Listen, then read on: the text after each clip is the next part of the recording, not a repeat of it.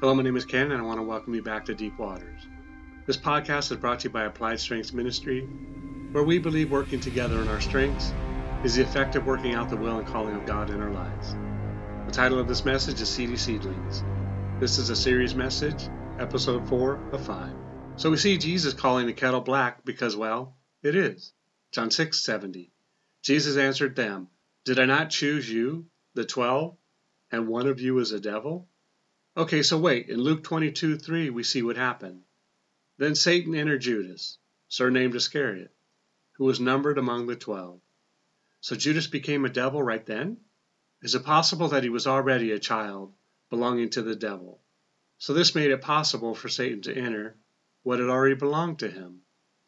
Was he not the seed of Satan to begin with?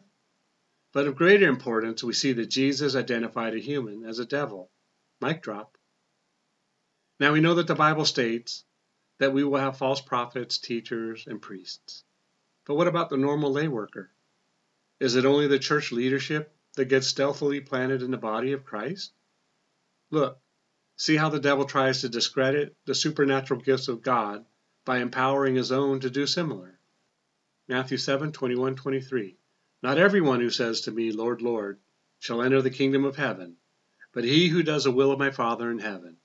Many will say to me in that day, Lord, Lord, have we not prophesied in your name, cast out demons in your name, and done many wonders in your name?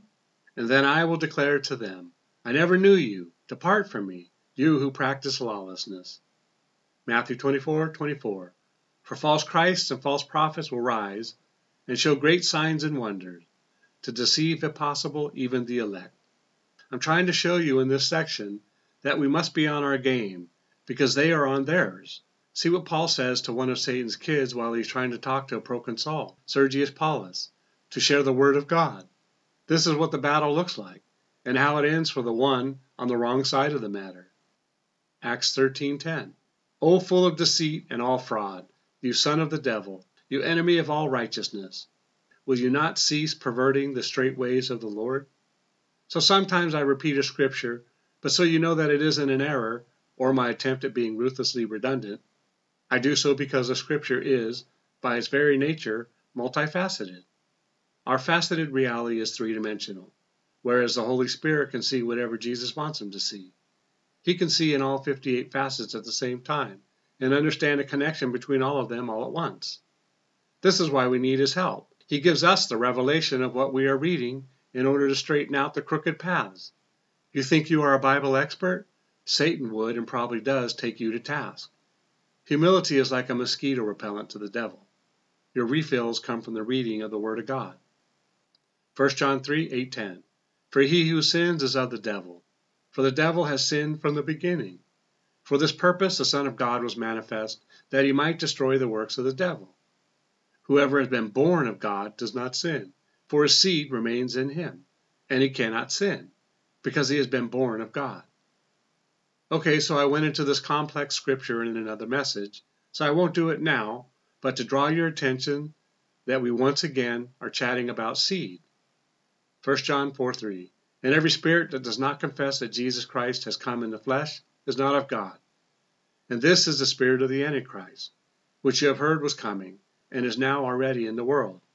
1 John 5 1 and 4.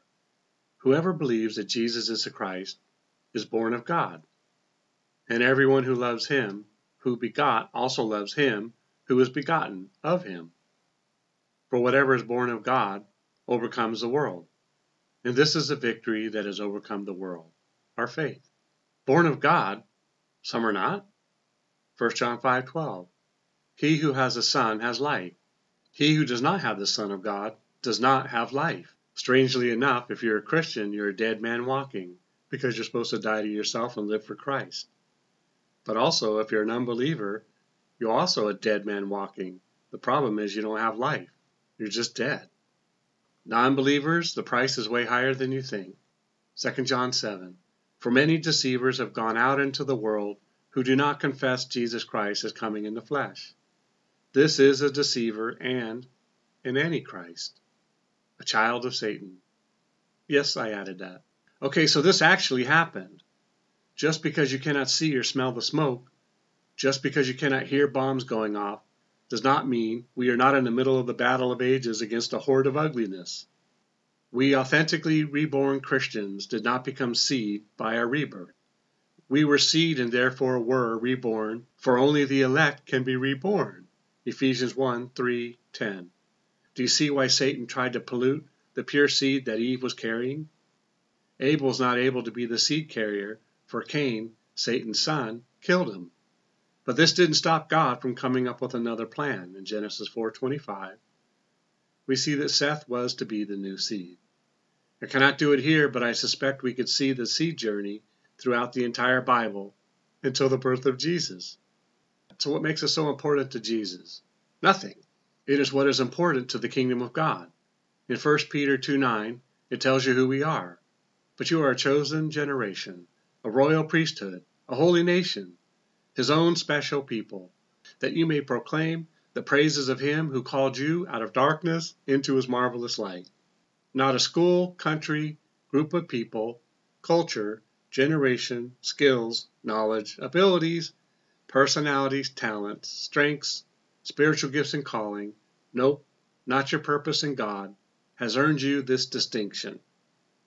And like David and his crew coming up on their campground, only to find out that everything was taken from them, 1 Samuel 30, 119, God has sent his only Son to come and get us as we were stolen by the devil and led away by our own various lusts. And we did this because we were born detached from our true identity. This is what Peter said in the above scripture. It is who we are. Because Cain was born from Satan, he had no birthrights. He was not from Adam, therefore he had no lineage rights either. So the flood destroyed Satan's plan to end the life and line of the pure seed. But not all was lost with him, because now he has been given the earth to rule and reign. All of the kingdom of earth are under his authority and sway. Luke 4 6 7. And the devil said to him, that is Jesus, All this authority I will give to you, and their glory for this has been delivered to me, and I give it to whomever I wish. Therefore, if you will worship before me, all will be yours. 1 John 5:19. We know that we are of God, and the whole world lies under the sway of the wicked one. So as we know, he didn't stop the birth of Jesus, but he got control of the planet, and has, up until now, remained in that position. He is very noisy, and his desire is to see that every child go to hell to prove God wrong in creating humans in his image and likeness. Surely he knows his end, and he knows, more than us based on how we live today, that his mission is short but urgent. So, in closing, I leave you with the fruit of Satan's kids, keeping in mind many are temporarily in captivity, but as you plant or water, the seed will come forth and a harvest will be reaped. 2 Timothy 3 1 7. But know this, that in the last days perilous times will come.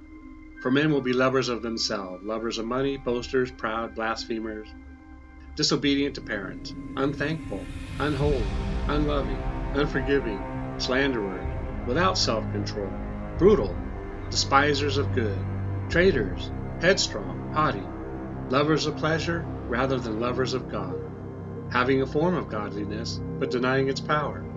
And from such people turn away. For of this sort are those who creep into households and make captives of gullible women loaded down with sins, led away by various lusts, always learning and never able to come to the knowledge of truth. Cut some chicken up for me. That's it for today.